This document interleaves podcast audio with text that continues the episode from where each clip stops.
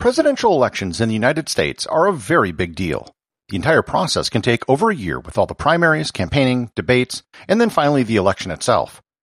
Once the election is over and the votes are counted, most people's attention will turn elsewhere. However, there is a formal process for the election of the president which continues once the election is over. Learn more about what happens after Election Day on this episode of Everything Everywhere Daily.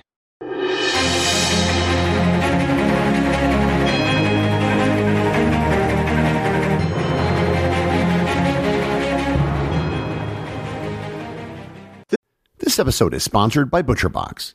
Summer is right around the corner, and that means cookouts. No matter what your preferred food is for a cookout or a barbecue, ButcherBox can help you make it the best. If you want to serve up some hamburgers, ButcherBox has grass-fed ground beef to make the perfect smash burger. Want to cook up some steaks? Well, ButcherBox has that too, with some of the best cuts of steak such as New York strip, ribeye, and filet mignon.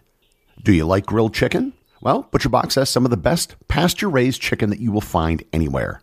And if you really want to wow people at your next cookout, you can try grilling some of their wild-caught salmon on a cedar plank. Sign up at butcherbox.com/daily and get a special deal. ButcherBox is offering my listeners a free-for-a-year offer plus an additional $20 off. You can choose salmon, chicken breasts, or steak tips free in every order for a year. Sign up today at butcherbox.com/daily and use code DAILY to choose your free for a year offer, plus get $20 off your first order. This episode is sponsored by Heaven Hill Bottled and Bond Bourbon. I recently had the chance to try Heaven Hill Bottled and Bond, and I can attest to its exceptional aromas with hints of caramel and vanilla intertwining with its oakiness, which provide a well-rounded flavor profile. Taking a sip is akin to experiencing a piece of bourbon history firsthand. Heaven Hill Distillery may be America's most quintessential bourbon distillery. Established in 1935 after the end of Prohibition, the distillery was established by the Shapira family and has remained a family-owned distillery to this day. In 1897, Congress passed the Bottled in Bond Act, which set forth strict rules for any bourbon labeled bottled in bond. Heaven Hill Bottled and Bond Bourbon goes beyond the stringent requirements of the law by aging its bourbon for 7 years, not 4. The end result is a gold medal-winning bourbon that truly stands out. Available nationally, look for a bottle at your local store. Heaven Hill Bottled and Bond. Heaven Hill reminds you, think wisely, drink wisely. This episode is brought to you by the Travel Photography Academy. Have you ever been on a trip and wondered why your photos don't turn out like the images you see in travel magazines? If you're going to spend thousands of dollars on a trip and hundreds to thousands of dollars on a camera, you owe it to yourself to get the highest quality images from your trip. That's why I created the Travel Photography Academy. I set out to travel around the world in 2007 with an expensive camera, and I had no idea how to use it. As I traveled around the world, I taught myself the art of travel photography, eventually mastering it to a point where I was named Travel Photographer of the Year 3 times in North America. The Travel Photography Academy is an online course that teaches you everything you need to know to master your camera and to take better photos on your next trip.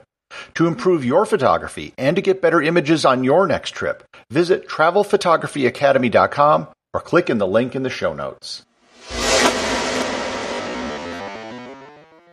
I'm not going to go into too much detail about how the Electoral College works in this episode. I've already done a full show on that, and if you haven't listened to it, I'd recommend going back and doing that right now.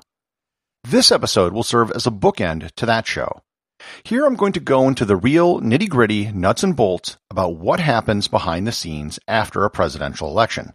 This process is almost never discussed in the media, mostly because it isn't really relevant to the final outcome, which is what everyone really cares about, and it's not very exciting. So let's start at the point where the voting ends. The votes have been cast and the polls have been closed. What happens next is going to vary from state to state and from locality to locality, but there is a general flow that's used by the National Conference of State Legislatures. The first thing which is done is the unofficial ballot count. This is the number which is usually, but not always, released on election night.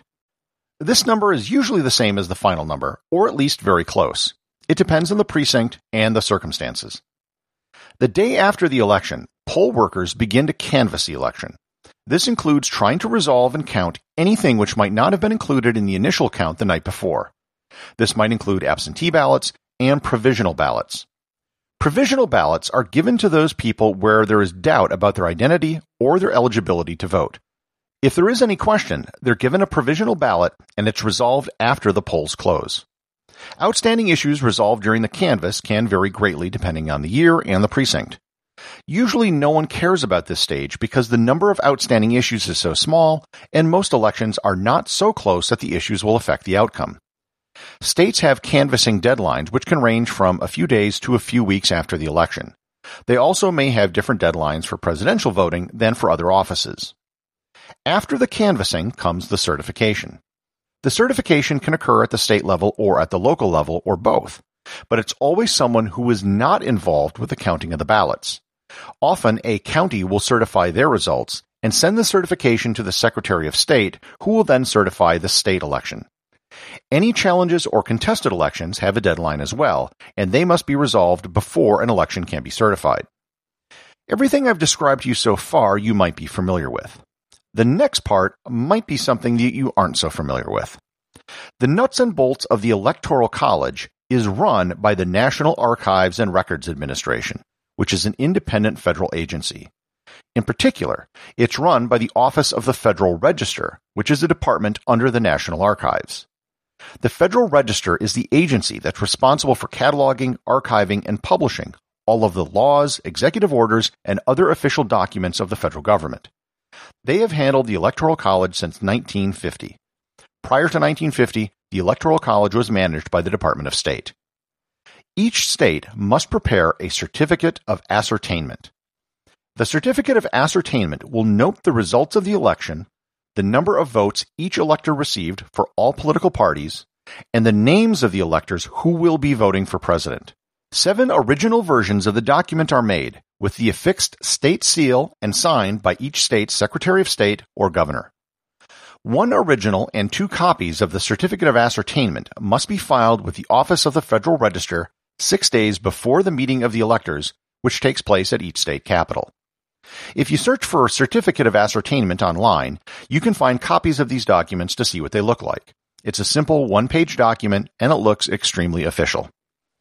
The meeting of the electors takes place in every state capital on the first Monday after the second Wednesday in December. Each of the electors must meet in person and sign the Certificate of Vote.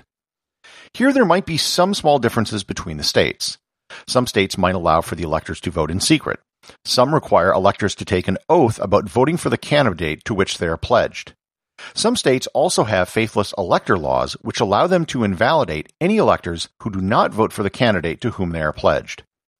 The certificate of vote indicates the candidate who is receiving that state's votes, the number of votes, the names and signatures of the electors, the signature of the Secretary of State, and the seal of the state. In the event that a state allows for multiple candidates to get votes, such as Maine or Nebraska, or if there is a faithless elector who votes for someone other than the pledged candidate, all candidates which received electoral votes will be listed on the Certificate of Vote.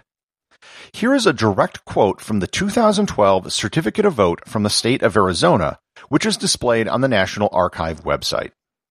Quote, "To the Honorable President of the Senate, United States of America, Washington, D.C., we, the undersigned, being duly elected, qualified, and acting presidential electors for the state of Arizona, do hereby certify that on the 17th day of December 2012 A.D., at and within the city of Phoenix, county of Maricopa, state of Arizona, duly and regularly met and convened, and then and there, by the authority of the law in us vested, voted for President of the United States with the following result: Mitt Romney, 11 votes."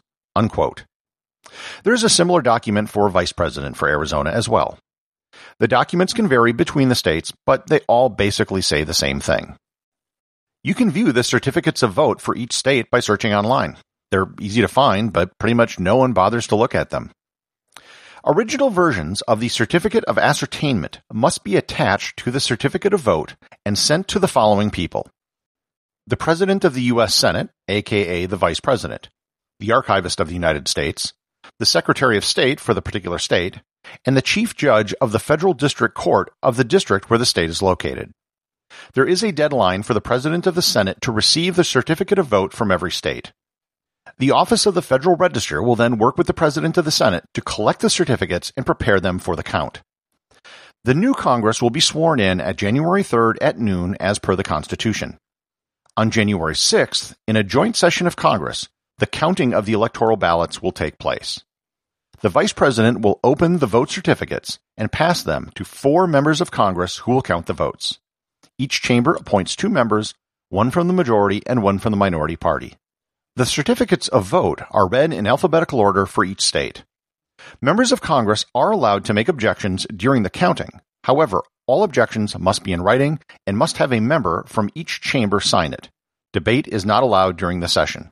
If there is a valid objection in writing with signatures from at least 1 senator and 1 representative, each house must debate it separately for up to 2 hours. This did happen in 1969 and 2005. Both houses debated but didn't agree to reject the votes. This actually seems like a massive loophole in the law. If both houses agree, they can just invalidate any electoral votes they want and basically pick the president. Of course, the Supreme Court could step in and overturn any invalidated votes, but it's still a massive loophole. Congress does not vote to approve the electoral votes. Once the votes are read, the President of the Senate simply notes the results of the election and adjourns the session. If no one gets a majority of the votes, a contingent election is then held in the House of Representatives where each state gets 1 vote. You can go and watch the counting of the electoral ballots, as C-SPAN has a copy of it online. Most members of Congress don't even bother to show up. The chamber was half empty when it happened in 2016. If you're a nerd about this kind of stuff, it's actually really interesting. Once the counting of the electoral votes is over, the next step is the inauguration. The incoming president will take office at the stroke of noon on January 20th in Washington, D.C. The vice president is sworn in first, and then the president. If you're watching the inauguration, pay very close attention to the time and sync your clock to the atomic clock. The completion of the oath of office is usually under a minute from the stroke of noon. The Constitution requires that the oath be taken before executing the duties of the president. So in theory, there could be a very short period of time where someone is president, but couldn't actually execute any of the duties of president because they haven't yet taken the oath. While in practice, the oath is administered by the Chief Justice of the Supreme Court, in theory, anyone could administer the oath of office, and it isn't specified who should administer it. Calvin Coolidge was sworn in by his father, who was just a notary public. So that's how it works. There's actually a whole lot more paperwork that goes on behind the scenes than most people realize, but it's those documents that make everything official, and that is how a president is actually chosen. Executive producer of Everything Everywhere Daily is James Mackala. Please remember to support the show over at patreon.com, where you can get exclusive merchandise, and to leave a review on Apple Podcasts. Leave a 5-star review to have your review read online.